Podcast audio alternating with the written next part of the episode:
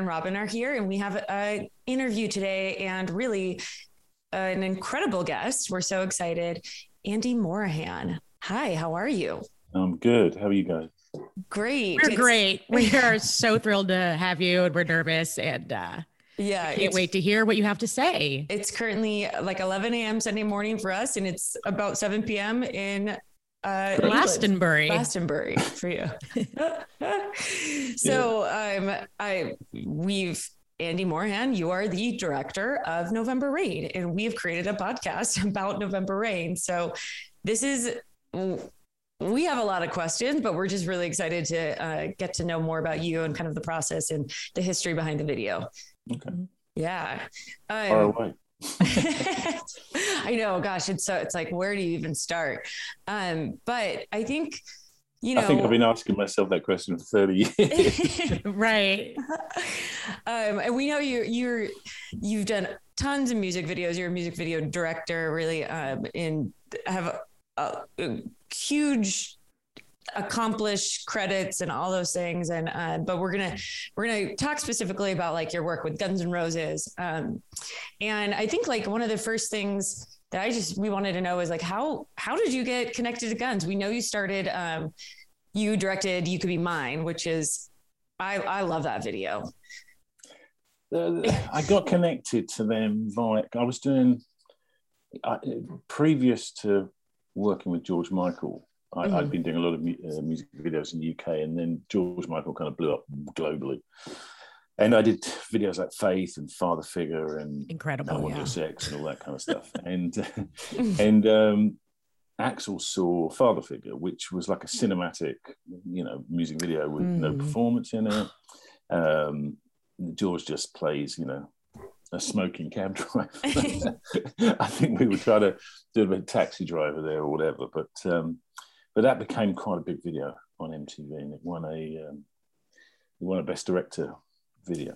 Amazing. And um, they tracked a guy called Josh Richman, who Axl was at one of Axl's kind of muses at the time, along with Del James. Oh yeah, contacted me, and I'm I had to go through this hilarious process of having like two or three meetings with Josh. I don't know if you ever come across this character in your research, but um, I think I, I, think he, I have it. I it's sounding familiar now, but now I'm yeah, we need to go back and revisit. he used to walk around with a cane with a, a snooker, you know, not so, a, a pool, uh, black pool ball on the end of it. And he was this oh. really eccentric character. But I had to be vetted before yeah. Uh huh. So they were vetting you for Axl. Yeah, basically. Incredible. And um, and then we finally kind of, uh, you know, he wanted to, you know, he was already thinking ahead to you know the big opus mm-hmm. epic cinematic videos. He was already looking ahead to that. And he you know so he said oh you know i've got this story that Del james has kind of mapped out and um and we want to you know do like a trilogy of videos and, and all that kind of stuff. And, and so i've tried pretty hard to understand where they were coming from. Because it was at best a very volatile time with the band because mm-hmm. he was just leaving. Wow. Um, what year was this, Andy? This was 90, I think, or 90. Yeah, 90. Okay. Yeah, Izzy Izzy left. I, I just rewatched You Could Be My Man. He's in part of that video, right? Didn't he kind of leave yeah. in between? Yeah, yeah. No, it, it, was um, you know, we put extra little bits and bobs in there yeah. of him, but he was already out the door. And Axl was not only really upset about it, but he was always all ready taking control really of the band, which, wow. which I think was happening during making Use Your Illusion too. Mm-hmm. And I think I'm not sure Izzy or the rest of the band were particularly into these huge nine, ten minute songs at the time. But that's that was, you know, Axl's act, you know, uh, kind of axis of direction, really. You know, that's where he was going with it. And in a way, he had a vision for that that kind of proved right because when I started working with them, you know, the, the album sales of Use Your Illusion 1 and 2 were hovering around mm-hmm.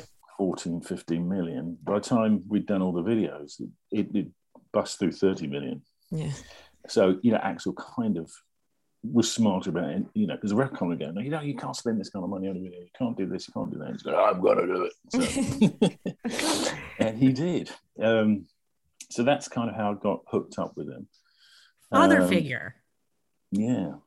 Unbelievable.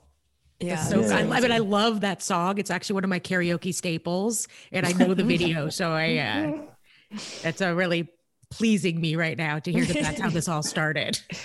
yeah, it did. And, and uh, when we started talking, that as you know, as I say, I mean, it's still to this day, you know, even the Del James story really wasn't what was in the videos.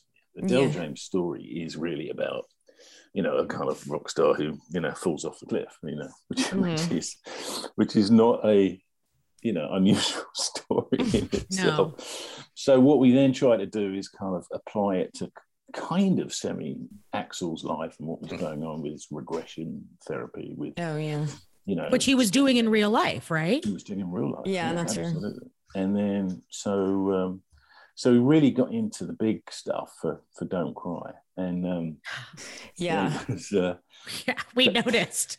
yeah, but you see, you got to understand about this stuff. Nobody said, right, we're going to spend more money on this video than anything else, and I've heard every you know every budget you know mm. bandied about, which aren't necessarily accurate, but all the videos. Apart from Garden of Eden, which we'll talk about at the end, all the videos started off yeah, not cheap, but maybe three, four days or whatever. Mm-hmm.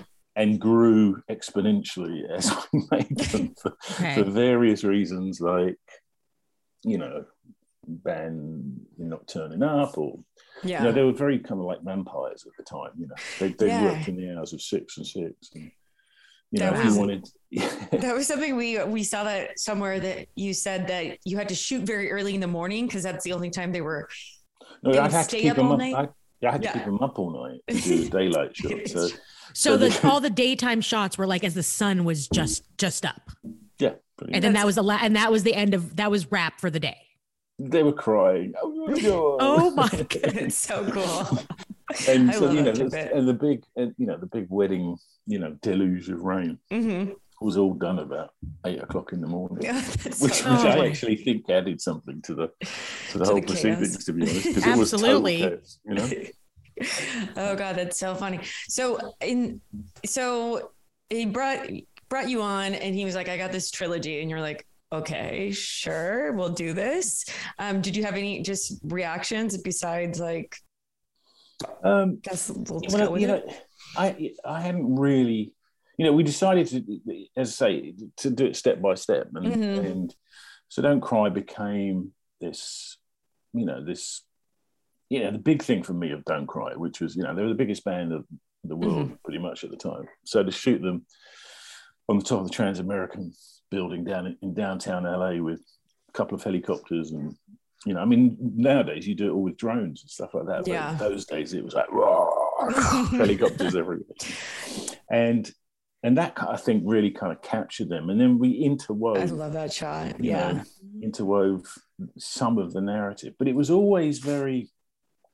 It was always very supposed to be very kind of ambiguous and piecemeal, and mm-hmm. in the sense we didn't want a straight linear narrative. You know, we wanted to plant the seeds of various things. You know, throw up ambiguous and intriguing questions. So, you know, and, and Axl was right, right into all this as I was. There's a mm-hmm. famous British movie called Don't Look Now with um, Julie Christie and Donald Sutherland. And if you guys get a chance, you should see that movie because it because it has it plays with time jumps and like there's this you know Donald Sutherland plays this architect who he's in Venice and he sees a boat with his wife and other people, you know, on a funeral boat. It's like a premonition of his death and all this kind huh. of stuff. Mm. Yeah. So we, you know, and I, I, that was one of my favorite films when I was a film student. It was Amazing. made by a director called Nick Roeg, um, R O E G, um, who also made Performance with Mick Jagger and stuff like that. He's a real quintessential British director. Mm.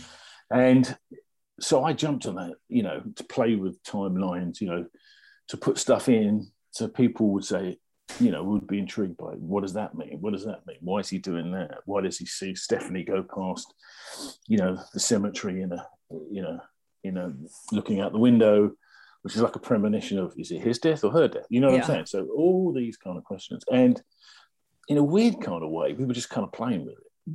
but the fact we're still talking about it 30 years later, for me, kind of justifies that. And I think that's why people still hold a torch for, well, no, November Rain specifically. But, yeah. Did you know when you were well. doing it, the impact it was going to have on culture and that, that people like Robin and I would 30 years later, you'd be having this conversation with us?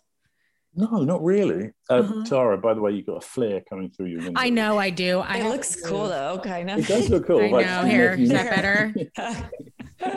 there we go. Sorry, once a director, always do it. um, so, and I'm like, this is good. It blurs my wrinkles. um, sorry, I just had a flashback on your podcast where you talking about your cat eating plastics just came to me. Um, so uh, I don't know why. Uh, yeah, so just a slice of life with Tara. You know? yeah, no, no. I think I, I, part of my favorite stuff is you guys going up the, the, the rainbow and hanging out there and all oh, the characters. God. yes. We Andy, we can't even we can't even go there anymore.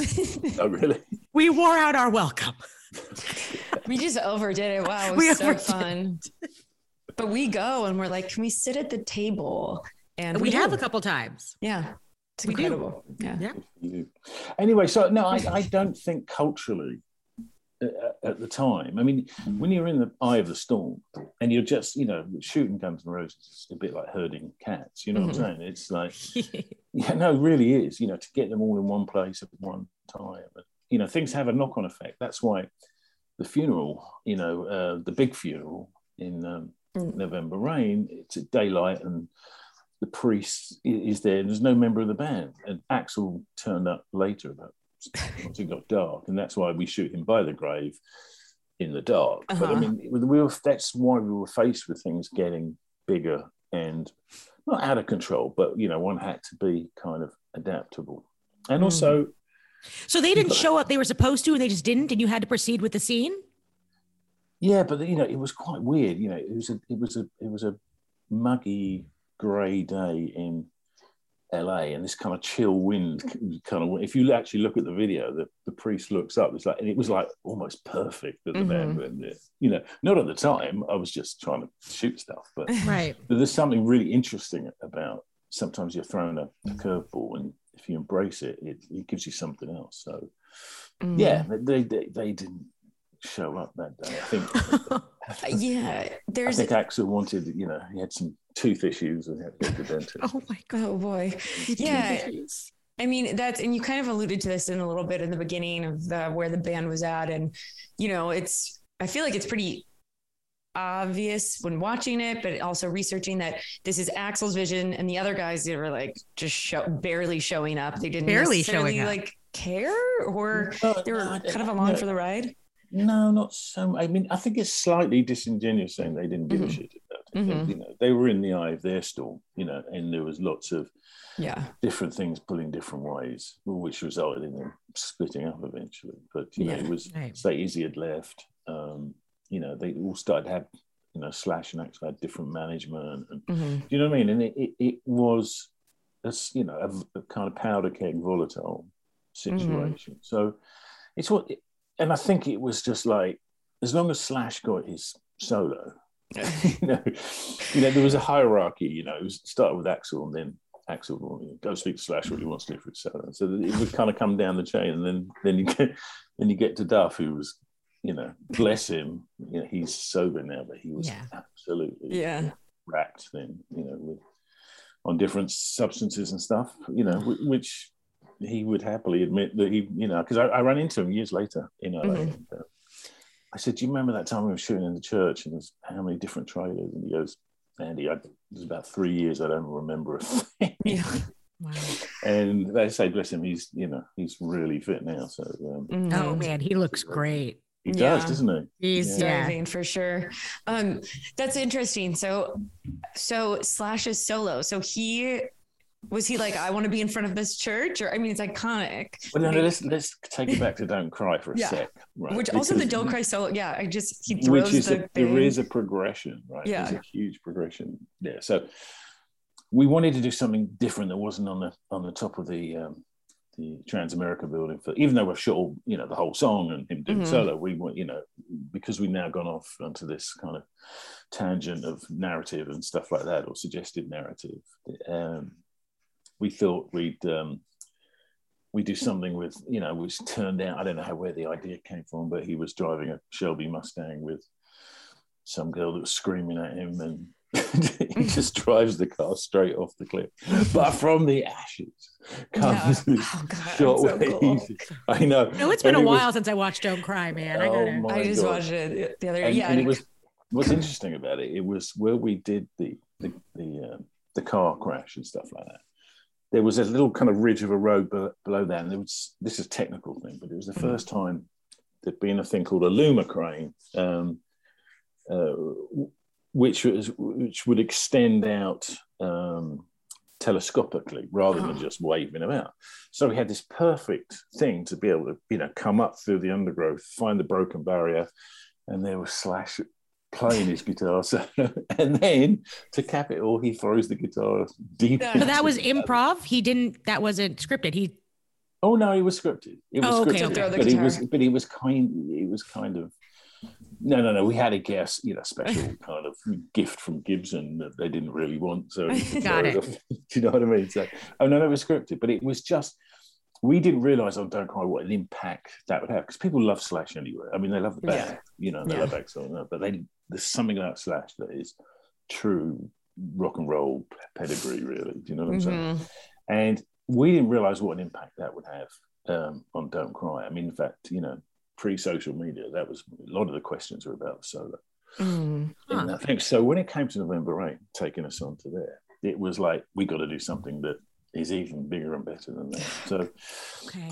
and, and, and, and in the strange, how, yeah, how do you beat that? You did it. Yeah, then it's strange is another level. Yeah.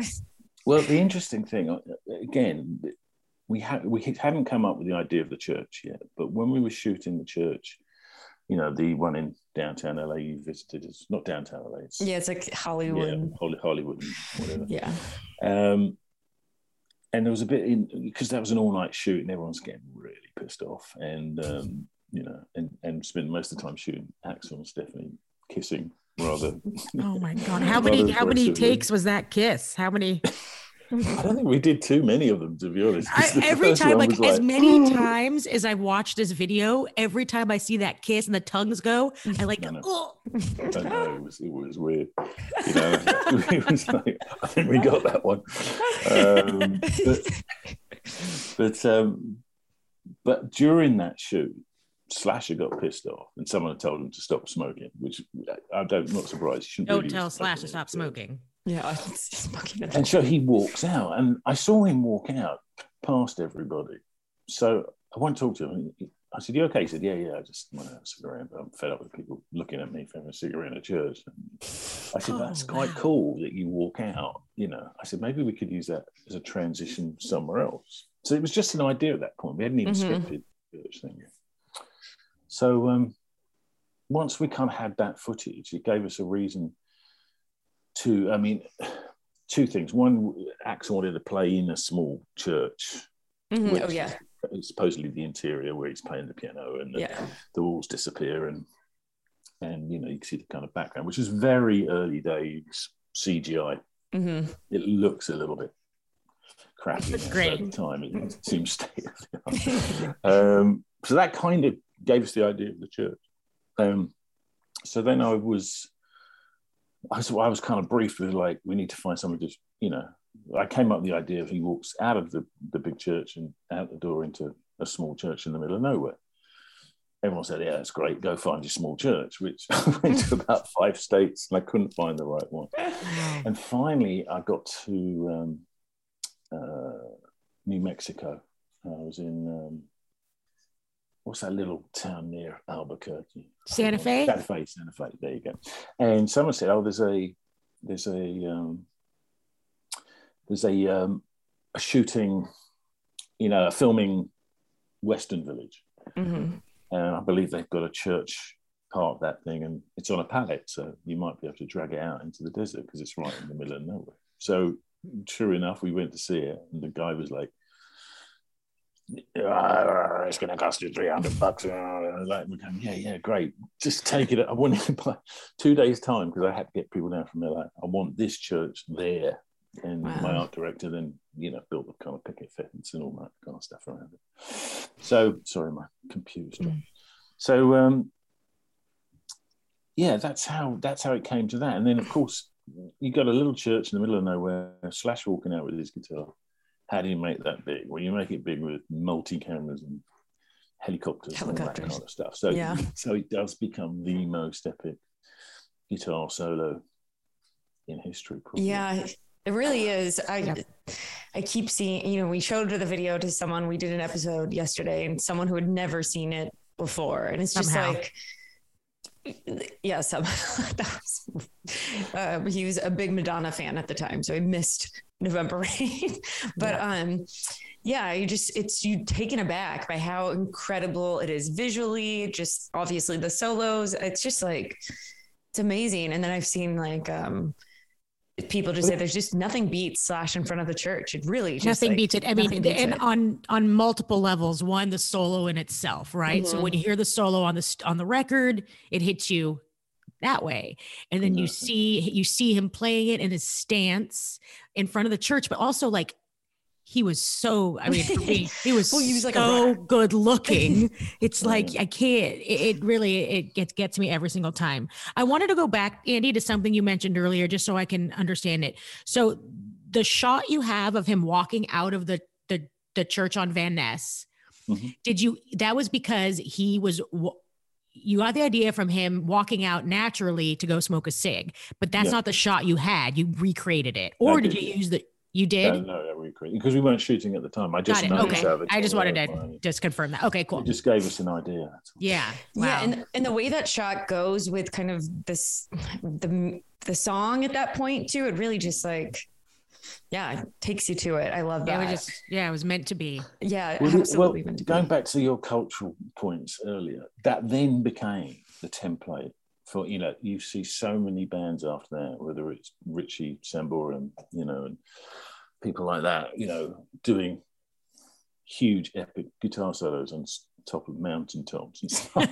yeah, it became this competitive thing. But I think because we Don't Cry November Rain were first, it kind of you know in the pantheon of you know epic guitar solos, pretty much it's interesting there. too because all of the guitar solos across the three they have like an element of resurrection, right? So uh, I mean, totally. after, in the first one, obviously, and then you know he's coming up from the water and is strange and all that stuff. But um, even like in don't in November Rain, it's kind of like there's these questions of the transition, like what that means and symbolism and stuff like that. It could be interpreted that way too. Yeah, it could be. I mean, I, I've had you know not just yourselves, mm-hmm. who have a good sense of humor about it all. But I've had various, you know, people and students and journalists who, who told me what the interpretation mm-hmm. of November Rain is and stuff like that. And it's pretty funny.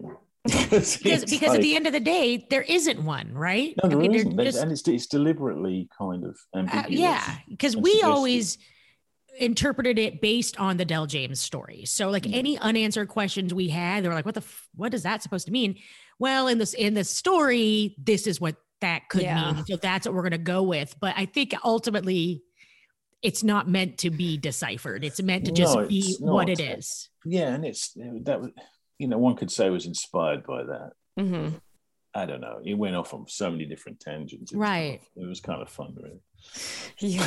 I don't know what thinks. Uh, yeah, I know that's one thing too. We've talked about. That there's this like complicated timeline of the song and then the video and the story and all this stuff it's hard to tell kind of where things start and end and how it ins- each inspired each other and then because Estranged is also like the song from the story i don't know so confusing Estranged who knows and, and, i've heard i've heard yeah. your podcast i kind of agree it's a great song but it's, it's a phenomenal video it's a yeah bonkers. can we talk about that so what did you think when i want to go on record that I'm. I think Estranged is perfect in every way as a song and video. Andy, you nailed it. The video is I mean, and I, you know, I reject this. Estranged is wild. It's bloated. It's this is that. I, I love every every moment of Estranged mm-hmm. because it matches the just kind of like organized chaos of the song itself. Yeah, yeah, yeah you, got a, you got a point there. I just think it, it again that, that it was the point where Axl had split up with Stephanie, and she was supposed to be in the third one. You know, there's supposed to be some reveals of you know some of the things that were suggested in you know the other two, and she wasn't in there. You know, Axl was, I don't want another girl in the video. I'd rather, I'd rather have dolphins, which we took him. Perfect. Great solution. and uh, we had fun with that too. Um, but you know, I, I think for me though, it was I don't know. I find it quite a difficult video to look at. I mean, I love the certain bits in it, you know, like like Slash coming out of the water, which mm-hmm. was shot on the back lot at Universal, and, and um, which was again another night shoot. But it was, you know, we had to build this, you know, rig where he could rise up through the water and and all that kind of stuff. And it, uh, you know, it was we didn't know if it was going to work till we did it, and he was brilliant. I mean, he let us, you know, submerge him in the water, you know with his so boots cool. nailed. His leather leather outfit. Yeah. Yeah, but his boots were nailed to the platform. Oh wow. oh yeah, yeah. Why? Cool. Well, because if he'd fallen off and you know, it was just more stable that way. Okay. which he thought was hysterical. Um, but you know, that's but we had divers in there, and oh my god, it was. But I think for me, it it was all falling apart rapidly at that mm. point so I'm not as affectionate about Estranged as okay. I am about the others. I mean, how do you? Where there was an aircraft. Carrier. How do you even get an aircraft carrier? Like you, you go to a, thing, a guy called a marine consultant. It was it a marine actually, consultant. A, yeah, yeah. It wasn't um, aircraft carrier. It was a uh, it was an oil tanker. Oh, an oil tanker. Where was it? Like In, San Pedro uh, or something? No, it was uh, South Coast. Um, um, yeah, Huntington in the Gulf. No, in, no, no, south. south oh, Texas. Yeah, well, what's that place called? Um, Corpus Christi. Uh, no, no. Anyway, it was down that way in the Gulf. Alabama. Well, Not quite. No. um, okay. I'll, I'll, think of it in a minute. It will come to me. Um, but yeah, you get you get something called a marine coordinator, wow. and their job is to access any kind of boat, from a small boat to a big boat, and an oil rig. Wow. Well, there was this was a a, a boat that was, you know, it was an empty oil tanker and it was going to Galveston. There you go, Galveston. Galveston, yes, yes, yes. Yeah, yeah. Galveston. That's um. It, so we we got like two hours. We could be on it as long as we choppered everyone onto it. That was a whole thing in itself. And then we had a stunt guy who it's very dangerous to um, jump off a yeah. So that wasn't yeah, Axl jumping off, is what you're no, telling me. Man, it looks like no. Him. I mean, we would. It looks like him. Yeah, but that's the that. that's the job of a stuntman. But yeah. the trouble is, at that point, your, your tank has to be stationary mm-hmm. um, because it, you know, when the tank has got a kind of flattish bottom anyway, uh, a bit like a barge, and it creates a, an underdraft. And you know, we we we let Axl do it. We may never have seen him again. um, so that was quite interesting. And, uh, I think he wanted to do it, but you know, you know, it's a good hundred feet off the top of the yeah. tank and deck. I don't know yeah. why I thought that was actually Axl. I kind of did too, because it seems like something that he would be like. Well, yeah, he does. You know, when, once once he hits the water and mm-hmm. and you're underneath the water and it comes through, that is actually in a tank. Okay. Okay. So you're, you're suspending disbelief for only a fraction of a second. Okay. Because you see him actually on the edge starting to climb up. And then I think there's a reverse shot where you see the guy jump and then the splash. So most of it is Axl, other than the, the physical jump. Okay. Um, you get all my secrets now. no, these, those are just little things we would never be able to find out, I guess. Well, we should have assumed that it wasn't Axl. Yeah, that was stupid on our part. That was stupid. it doesn't matter. But for me, it, it, you know, that was, that's why, Estranged is the whole reason, and you talk about this later, mm-hmm that I almost like demanded I do Garden of Eden. Yeah. I was yes. so fed up doing these these huge videos that just would amble into some kind of weird, surreal madness. You know what I mean? I, mean, I was losing the plot myself in. Um, but we'll come to that later. But that's that's a that's a, you know, Garden of Eden is an antidote for me to all the big right videos. You know, because I've, I, you know, I remember a conversation with Slash. We said, you know, that we might be playing stadiums, but you know, really we're semi, semi, you know, punk yeah. metal band. We'd rather play a, a 130 show at the uh, at the Whisky. You know what I'm saying? And and mm-hmm. that got, you know, and there was a couple of tracks on that which I think it also inspired the Spaghetti Incident because they suddenly made this album. You know, once we done, yeah, you know, because that track that track was on Use Your Illusion, Garden of Eden, but it was so like there was, a, was like a punk record. You know? There was a uh, Reddit a Reddit comment on the Guns N' Roses Reddit the other day that was, "What's the most metal Guns N' Roses song?"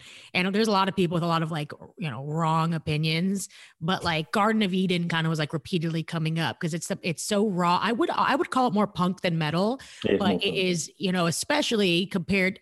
And Use Your Illusion has a lot of like rockin' songs. But mm-hmm. Garden of Eden is just like fast and heavy. Yep. And just like get it. I love that. I mean that's really my wheelhouse. And the video I think it's one shot, just like represents all that. Yeah, perfect. Well, we, were shoot, we were shooting a different video that day. We were shooting just a very simple black and white performance video for um, yesterday's. Yesterday's. Yeah, I, I like and, that too. Yeah, no, I quite like that too because that's that's very simple as well. And mm-hmm. I, this conversation I had with, with Slash about Garden of Eden, I said, "You guys got to let me shoot like a one-shot video of this. You know, at the end of the day, once we shot the other video." He's going, oh yeah, sounds fun, you know. But Axl never go for it, and Axl was wasn't in a great mood. Mm, he came down late, shocker, yeah, and he was grumpy, grumpy about a few things. And um, I said, look, just give me, you know, one rehearsal at this, and I'll record that, and you can see that and tell me what you think. Well, once Axl saw that, he was just all over it and the bandwidth. They thought it was the most fun they had. That's yeah. so cool. It really is such an antidote to Estranged. It's mm-hmm. pretty, pretty great in that yeah, way. Yeah, well, I, I grew up in the, the, whole punk era of, of London, early 80s and stuff like that. So, you know, that was that was my world when I started out on this mad adventure. Mm-hmm. Right. um, this is a. Do you have any what are your thoughts on Donald Trump's affinity towards November Rain? Oh, God.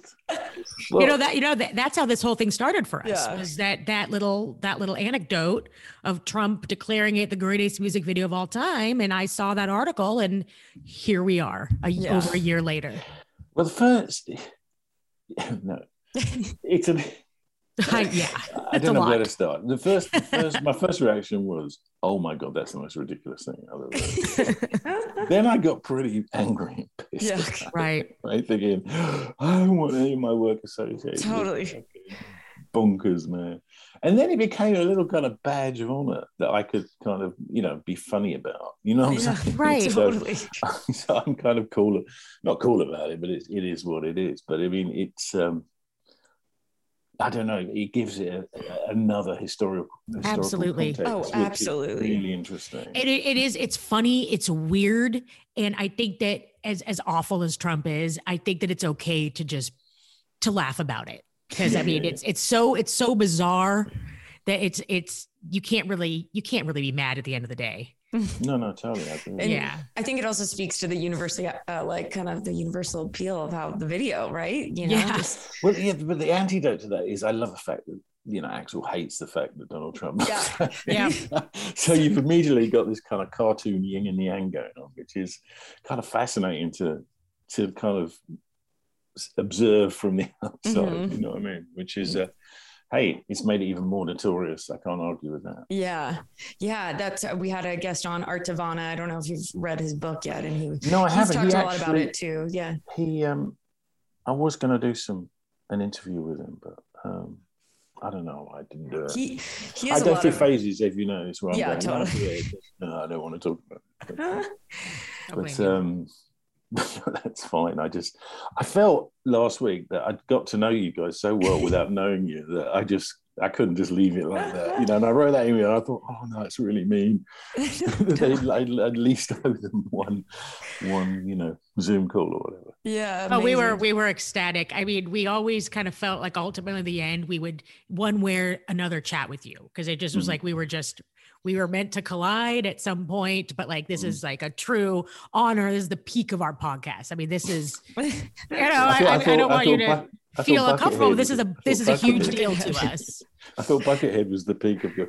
Oh my god, that's the, the valley. Thing. I think that's the low point. Probably we get stuck uh, in to it. be fair, that's when I started not listening for a while. I had to get oh, through man, Buckethead months to come back. It really, it really. uh Well, just I don't know. I don't know. I don't. I mean, he's interesting. I just know, you know, after a while, it, there's not much to hang your hat on other than he's made 300 albums or something. You know what I mean? Right, 300 albums.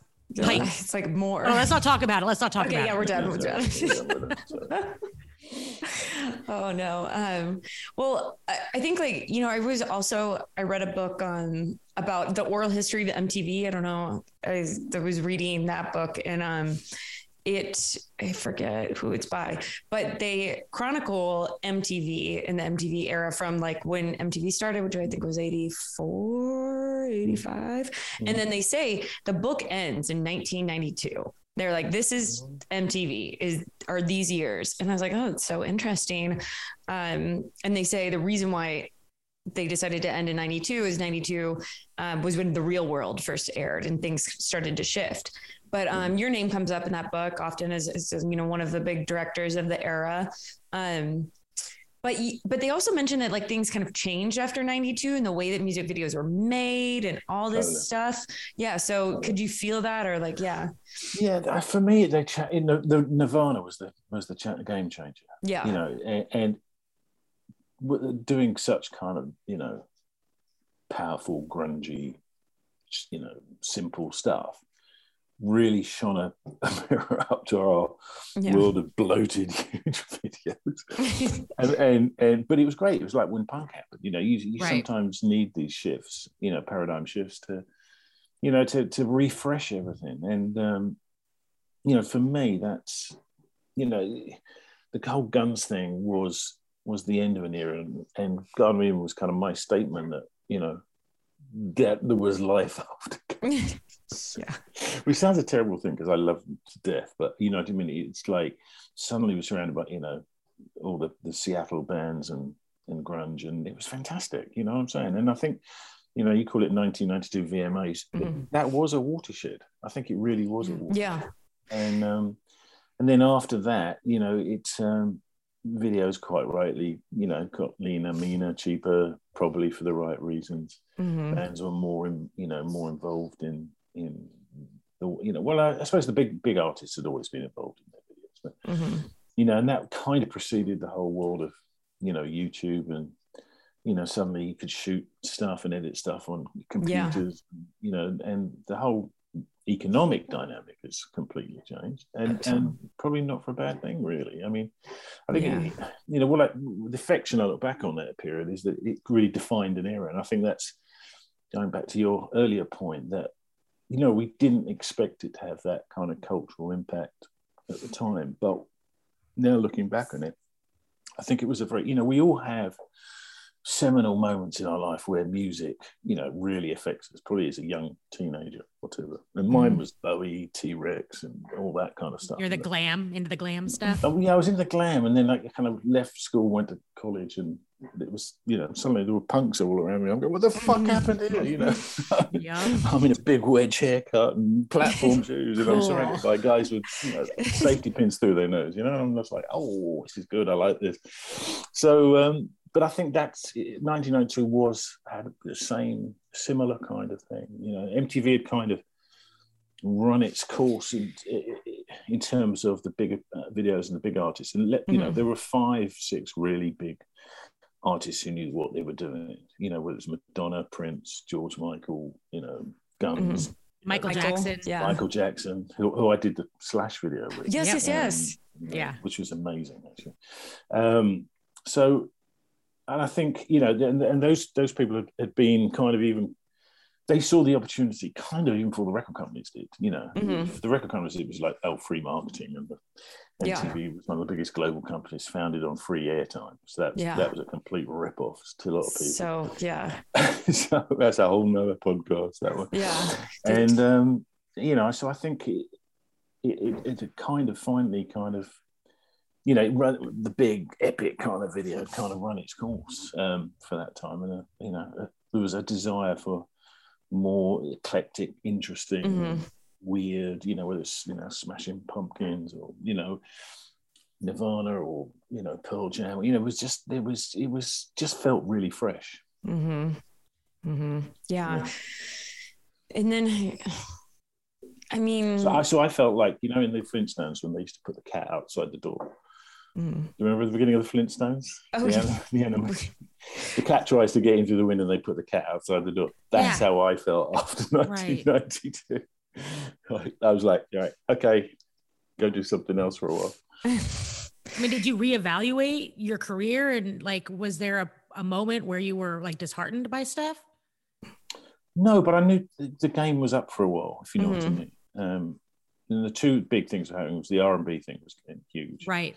Um, which again was great. But you know, there was there was a fashion then to go to, you know, urban directors, which is great mm-hmm. as well. You know, yeah. that was fantastic. You know, and um, and I kind of got boxed into this kind of big Superman metal hair kind of mm-hmm. thing. That was the thing that had kind of gone, which is yeah. So you, you naturally kind of reevaluate, and then I'd been in LA for a while, and I just for family reasons and stuff. When my dad was not getting any better, he was ill, and I, I went back to the UK and and kind of started a commercials career. And I didn't really do many many videos after that. Wow. Um, I kind of felt I'd had my moment. Yeah, your moment. Yeah, incredible. but but videos like November Rain, it's like the videos that keep on giving. I mean, there's not that's a week sure. I don't talk to somebody. It's wild, you know. That's the one thing we'll go into the YouTube every every so often, and just continues. It's so the views mm. up and up and up, and people are there in the comment section watching it, and it's really just doesn't ever fade away in that sense. And I think it's having like a second renaissance. Well, Something's I mean, going on. I mean, they just did a massive tour, and you know. Yeah, yeah. yeah. I think it, I think fans and people who weren't fans but know about them, they've kind of reevaluated them. They, they don't particularly care care whether grunge happened or not. You know, mm-hmm. you either like the band or you don't. You know, right. so we all have preferences and stuff like that. But one of the really interesting things where I noticed the global impact of yeah. those guns videos was I did some work in Russia. Uh, I did some commercials in Russia, and when I went there, you know, because they probably had to watch MTV illegally through some weird feed when you know before yeah. the, the, wall came down and stuff like that. And I was absolutely revered like a walking god on this earth. like like November Rain, some of the guns there, and and then you thought, oh god, these these kids were like, you know, in their bedrooms, probably secretly watching MTV. No wonder it had a fucking impact on them. You mm-hmm. know what I'm mm-hmm. saying? So that was yeah. really that was kind of flattering to know that. I mean, they were seeing like the West and what, you know, like they were living in this mm-hmm. militarized state. Like they were mm-hmm. seeing what the world was really like and their mm-hmm. their view and what they thought was happening November Rain. That was reality yeah. to them.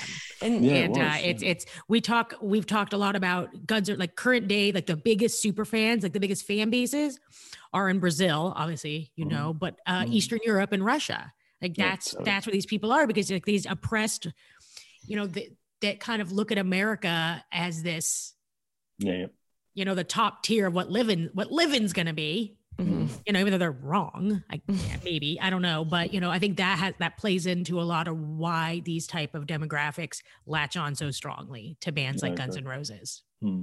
But that, in a sense, I didn't realize that till a long, long time afterwards, till mm. I mm-hmm. actually visited some of those places. Yeah. You know what I mean? It was, it wasn't on my radar that that, that would have such a kind of cultural impact on uh-huh. lives. Of course it does, you know, because it's like it's like when I, you know, when I was a kid and me and my brother used to, you know, steal my dad's radio and listen to pirate radio at night in the thing, and that was in a way that's the same thing. You know what I'm saying? Yeah. I grew up on secretly listening to you know radio stations that were illegal in the UK because you. They were pirate. They're things called pirate radio stations. Why were they illegal? Because the British state at that time, unless it's the BBC, you know, and all their radio stations, you know, regional radio stations, it wasn't like America. It wasn't like you know, five, six, seven radio stations in each each city catering for different things. Um, you know, we were severely restricted. So in Europe, there used to be these pirate radio stations. They were called pirate because they literally were broadcast off boats in international yeah. waters. Wow. So, yeah, there's a very famous one called Radio Caroline, and, and my brother used to listen to that. But I think that's the same thing. You know, you you know, people, kids from the Russia or Eastern Europe or Brazil, whatever, as you say, they've kind of vision of America. You know, those videos kind of embody that moment in time, where, mm-hmm. which was a seminal, influential moment that we all, everybody has. I mean, I bet you two could say, right, that was my three years. Where, mm-hmm. You know, music really hit to me, and it's probably influenced you ever since. You know? Yeah, yeah, yeah. And then in in in the visuals in November Rain, beyond just like the uh, metaphors and the storyline or whatever, like it's so rock and roll too. Like we have these like epitome of rock stars. You got Slash in front of the church. The Orpheum shots are just like incredible. So I think there's also that to like easy to latch onto. Um, and Axl, yeah, I mean, yeah, you know, just awesome. look at the band. Just look at the band for a second. Yeah. Their names, right? Axl Slash. Yeah Dizzy, Izzy. You know, I mean, they're all cartoons, Duff. aren't they? Yeah, yes, they're, they're caricatures they're, they're, of themselves. Caricatures. So you know, we did play into that. These these are the archetypal caricatures of rock stars. You know mm-hmm. Right. And we shameless, un, unashamedly, you know, li- kind of promoted that in a way because that's kind of half the mystique of it. You know, when you say Tara that you know when Slash is not just playing guitar, he walks out. I think, God, he's so gorgeous. You know, that's you're not the only one. yeah. Oh, that. I know, man. I, mean, that, I think a lot of women's, a lot of women's girls' puberty was like shaped by that.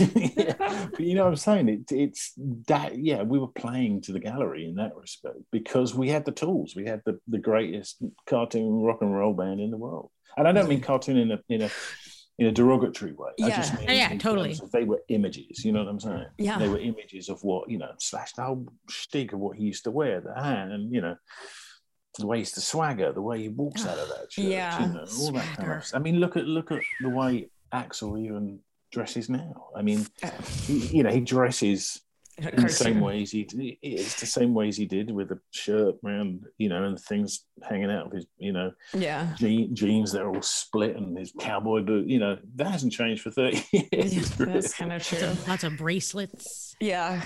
Um, yeah, no, absolutely, and and but but that is their brand. And, yeah, and yeah. I say it's not. I'm not being derogatory about that. It's a fantastic brand, but they it kind of came to them naturally. It, it yeah. Was, you know, in, in that respect, it, they were a force of nature that happened, as Nirvana were in their own way. You know, yeah. sometimes you get bands and artists that are just a complete force of nature, and they were definitely that. Yeah, it's interesting too doing this podcast. You know, we I've become the Guns N' Roses girls. Um, but you know, with my peers and friends that have no idea, like they haven't got into Guns N' Roses in the same way, but now they are connecting to like kind of that. They know like Slash, like the look of Slash and Axl this, even though they've probably never sat down and listened to any music, but like you can attach onto and have a, a connection to those archetypes and the, the cartoonish uh, nature of Guns N' Roses more so than other bands. Like no one's doing that with like Motley Crue or whatever. I don't know if that makes sense. I, I mean, yeah, to to a different to a different extent. I mean, Motley Crue was like a more glamorized version yeah. of that. I mean, Motley Crue did makeup and and more ornate like costumes versus just like cool looks. Yeah, but, for, I mean. For Guns N' Roses, it was really. I feel like it was really genuine. Absolutely, rock. like like they were just rockers yeah. and rollers, and yep. And then you got you know, they all fit into their different categories. It's yeah. great. Yeah, totally. yeah. Yeah. Yeah, I didn't work with Motley Crue. I got turned down by them. oh, well, maybe for the best. Yeah, yeah.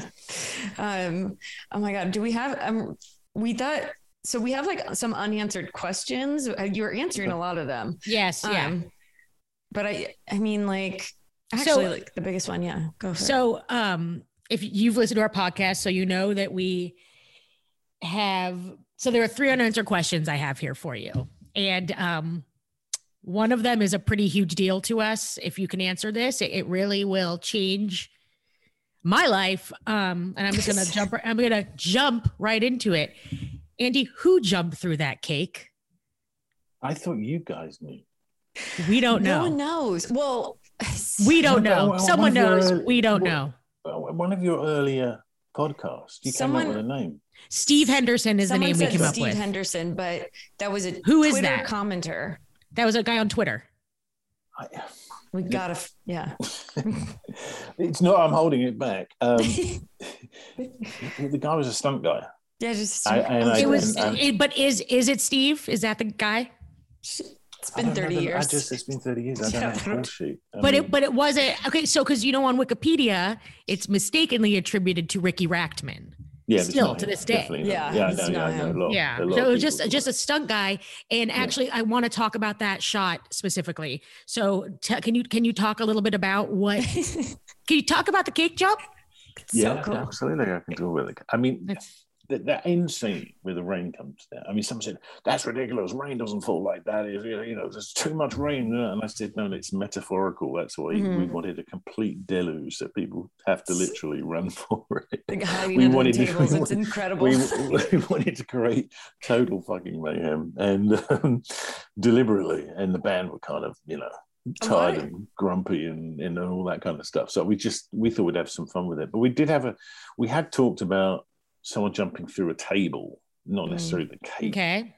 And uh, as I remember it, and you literally, the cake's just standing there and there's rain pouring on anything, and this cake's not going to last that long, right? so had two or three cameras. You know, spoke to the stunt guy, whoever the stunt guy was, and said, "Can you, can you, you know, fall through that table?" And he kind of he, he kind of prepped the table anyway he said, "Well, you do, you want, do you want me to take the cake with it?" And we went, "Yeah, just just go for it, because there ain't going to be a second shot." So it was and, one take done. We were wondering yeah, how we many cakes. One cake. No, one one cake, but we had like three cameras or whatever on it and shooting okay. different frame rates. And one's a bit oh. slow mo, and the other one's less slow mo. Oh, so good. And and it became this I mean, kind of, you know, an epitome of the madness of of the whole kind of thing at the time. The but, I, but I really, you know, in a funny kind of way, I really like it because it's it's it's like a bad dream. It's supposed to be like a fucking bad dream. Yeah. You know what I mean? When yeah. she throws the you know the, the bouquet and it lands on the coffin and then the color drains out of it like blood and I oh, mean it's like a bad dream. Well, so, it is because he wakes up in the mm. end of the video. Yeah, he does. Yeah, he does exactly. Yeah, so, so that so I I can excuse the kind of monstrosity of that yeah. setup, you know, because I like the fact that the kids, you know, I had one guy who wasn't shooting the main action, I had one guy picking up little stuff, and he was the guy who picked up those kids running, you know, crawling under the table and stuff like that. So, it, you know, we wanted it to have like a be like a kind of Godfather wedding that all mm. went horribly wrong, and um, but be a like. kind of fly on the wall as well. So as you see, you see the kids kind of crawling under things because they didn't want to get wet and stuff like that. So it was a bit, yeah, a bit more kind of fly on the wall than than we'd imagined. It, it became more fun for it because it was, you know, kind of played into the the chaotic nature of it. Yeah, it's great. A lot of people we, you know, we ask people um, how they think Stephanie died, and the first reaction is like the rain, like yeah. the rain, typical November rain, without like no, and you're like maybe. well, no, you know, you no. don't cry. They're fighting over a gun. Yeah, you know, right. And and and which is probably one of the worst setups I've ever shot in my life. Because you know Axl wanted to kind of choreograph it, and I had a you know perfect stunt guy, and it was just I, I, still wince when I see that setup. It's so oh, staged. Oh, yeah, I know. But anyway, whatever. And um, and and I think the inference in the story was that you know yeah. she she shoots half her face off. Right, she shoots her face and, off and because of the. Yeah, and half of that, you know, and that was supposed to be revealed in three, which never got revealed in. Oh, interesting. Okay. Because she wasn't in it, so yeah, you know, we had to go off piste at that point. Um, another unanswered question, and, and for some reason, Robin doesn't has never found this important. For someone who does a November Rain podcast, which is so it location based, what cemetery do you recall? What cemetery you shot those scenes at? Yeah, that was um, LA Cemetery, um, down off the 405 somewhere. I, I, I can probably figure it out. Was it, it was it uh, uh, Forest Lawn, Hollywood Hills? Does that sound familiar? Was it, um, they, they both sound familiar because I probably Those are two. That's one cemetery. Forest Lawn, Hollywood Hills oh. is, a, is a major cemetery in LA. It's off the 134 though. Oh, is it? Let me, yeah, I know, it's kind I of Burbank. Have friend, I, I, have a friend who no, it wasn't that way. It was definitely okay. Okay, interesting. Yeah.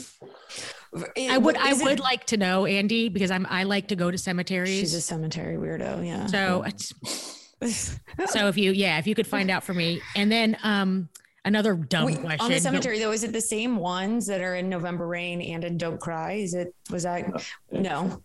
Yeah, they're different. Interesting. that um, one, that one was more Beverly Hills. Yeah. Like okay, interesting. So they were West Park. Side. I really kind of had it wrong because a lot of those, like a lot of the L- LA cemeteries, are set up pretty similarly. So I kind of thought I'd be able to identify it, but I wasn't able to because I know my cemeteries, but kind of like you know yeah, my let me, side. Let me delve into. I have a friend who might know Exactly. Okay, awesome.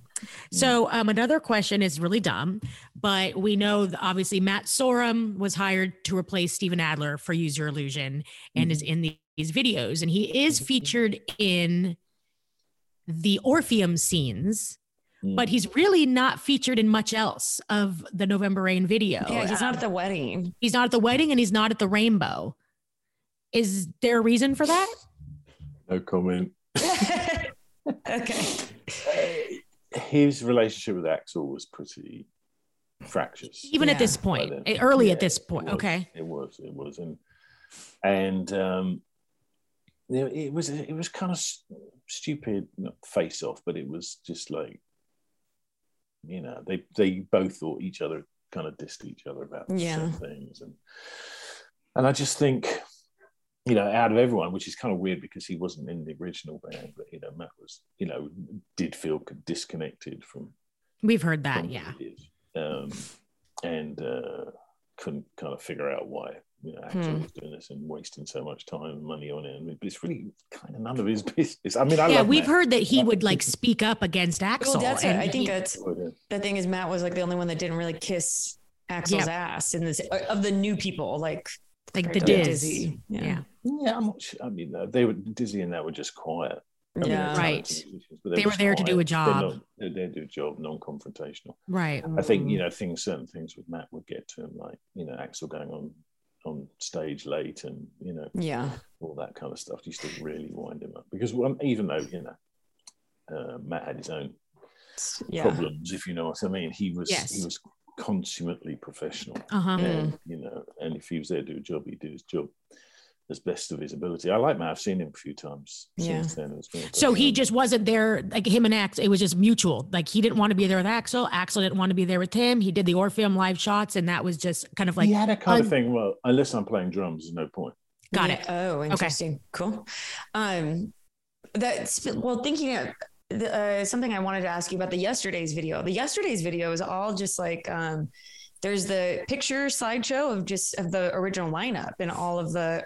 But that's what the song's about. Yeah, it just it seems. Is. I mean, I th- I was. Yeah, I kind of agree with you, Robin. It, it was just supposed to be a performance thing, and the yeah. kind of cool black and white performance thing.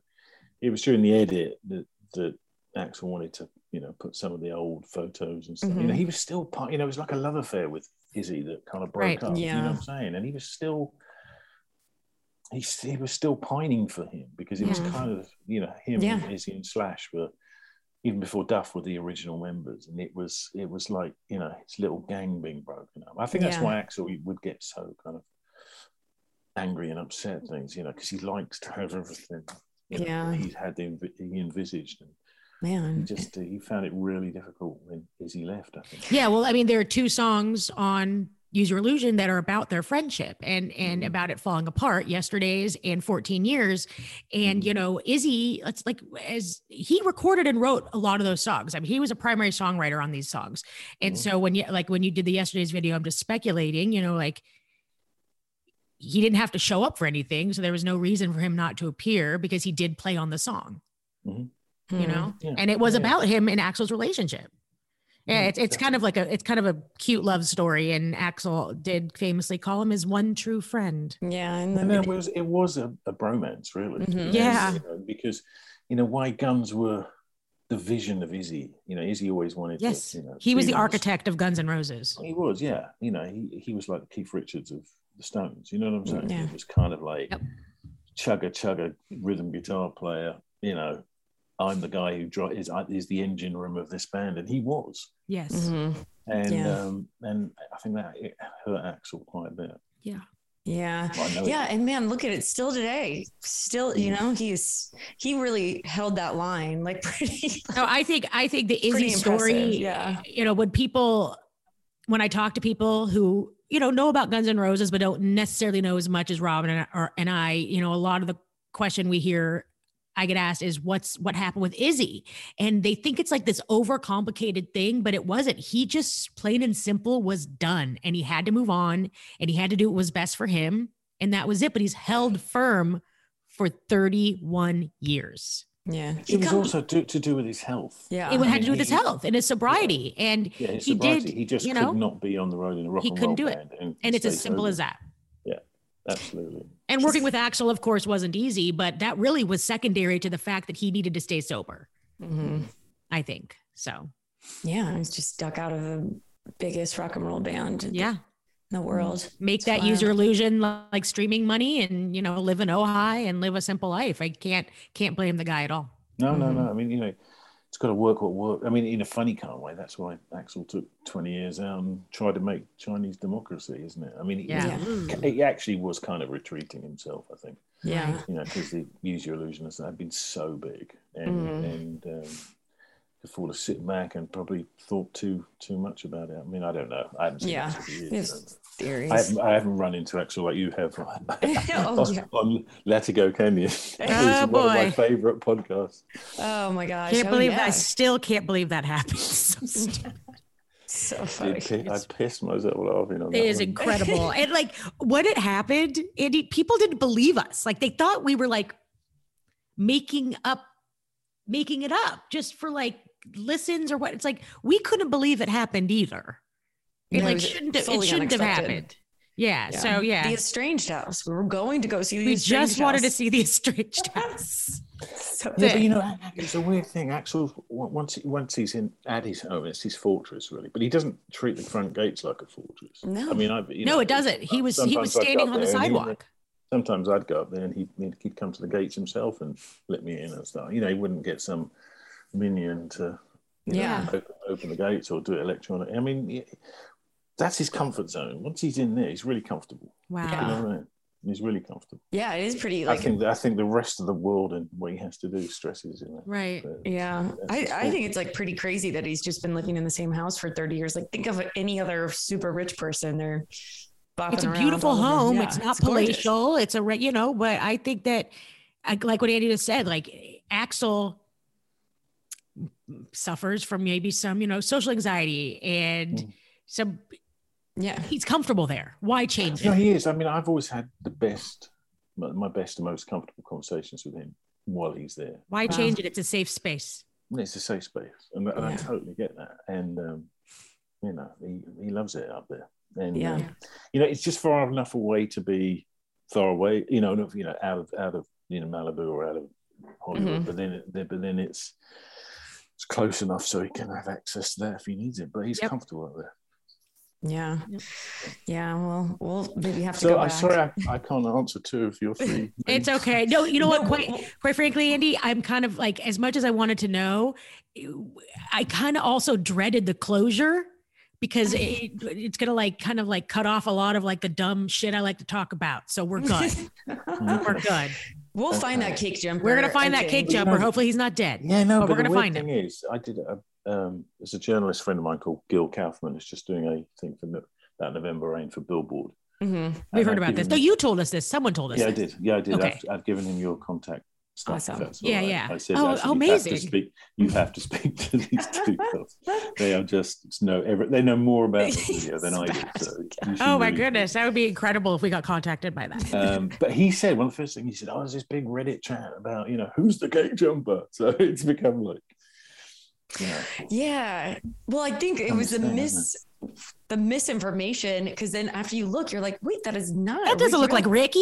Yeah. That doesn't look like the Reverend. Oh, and then, yeah. no, I know, the other thing was because we only had one take. Sorry, to go back to it. We only yeah. had one take. He was supposed to kind of just fall through the table, but he kind of took it upon himself to do this almost like high jump through. He nailed it. He was just like directly right in the middle. It's a true incredible. professional. Yeah, it's got this beautiful hair. And we were like, oh my god, so cool yeah yeah there was there was elements of that where things not went right but they didn't go wrong but it was something you didn't expect and it worked yeah yeah. Worked, yeah yeah that was incredible yeah i think like top top scenes november rain we got in front of the church, cake jump, smirking priest, the boys at the bow.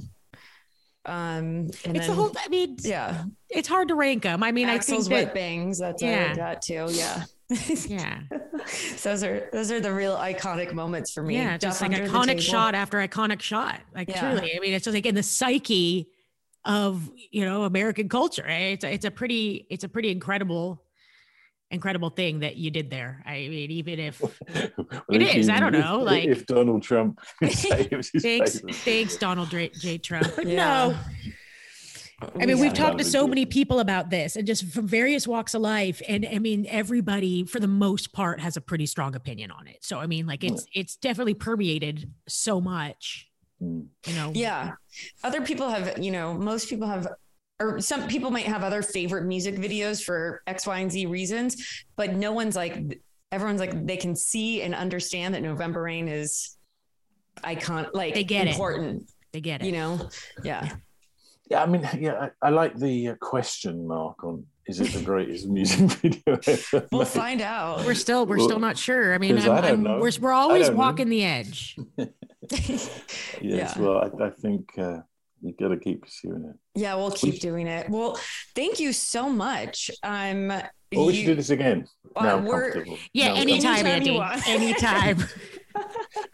But um, yeah, I've got. It we've been an hour ten now. I've got to go and do something. Yeah, Yeah, you got- absolutely. you Um, your evening ahead of you. So Yep. thank you so much. Thank you. Thank We're you. so happy you. that we got to have a conversation with you, and um, yeah, we will. We will talk soon. then. But stay in Yeah, touch. No, no, no, no, no, no, definitely. Um, but I enjoyed it. Thank you for uh, Thank yeah, you. No problem. enjoying Thank the fun of it. That Yeah. is That's really what we're here for. We hope. Uh, we hope so. We're we're so happy to hear that because we didn't we didn't know. Okay. All right. Well, thanks. Cheers, guys.